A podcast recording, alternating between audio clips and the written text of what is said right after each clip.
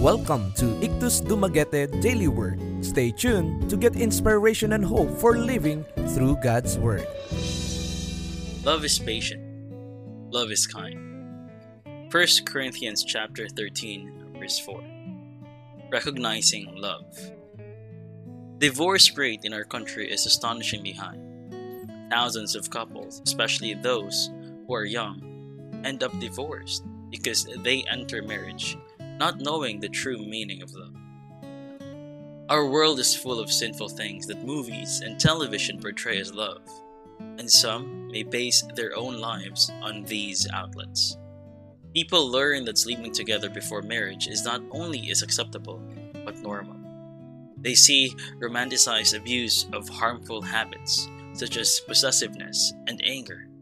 It seems that many people have lost sight of the true definition of love and have filled in the gaps with things they see in the world.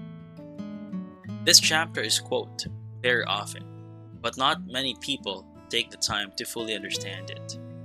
We begin this miniseries by breaking down a couple of aspects listed in the famous verse. First, love is patient. It is taking the time to get to know one another without trying to rush towards physical pleasure.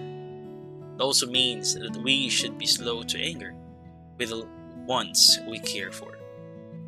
Everyone makes mistakes, and we must remember our feelings for them even when we are frustrated. Love is kind. When you are in love, feel the urge to help one another with no regard for personal gain. Today, evaluate the love in your relationships. Is patience and kindness shown on both sides? If not, spend time praying today for guidance and approach your significant other too. Even if you're fallen away from these qualities, working together through God can help restore and improve the love you show one another.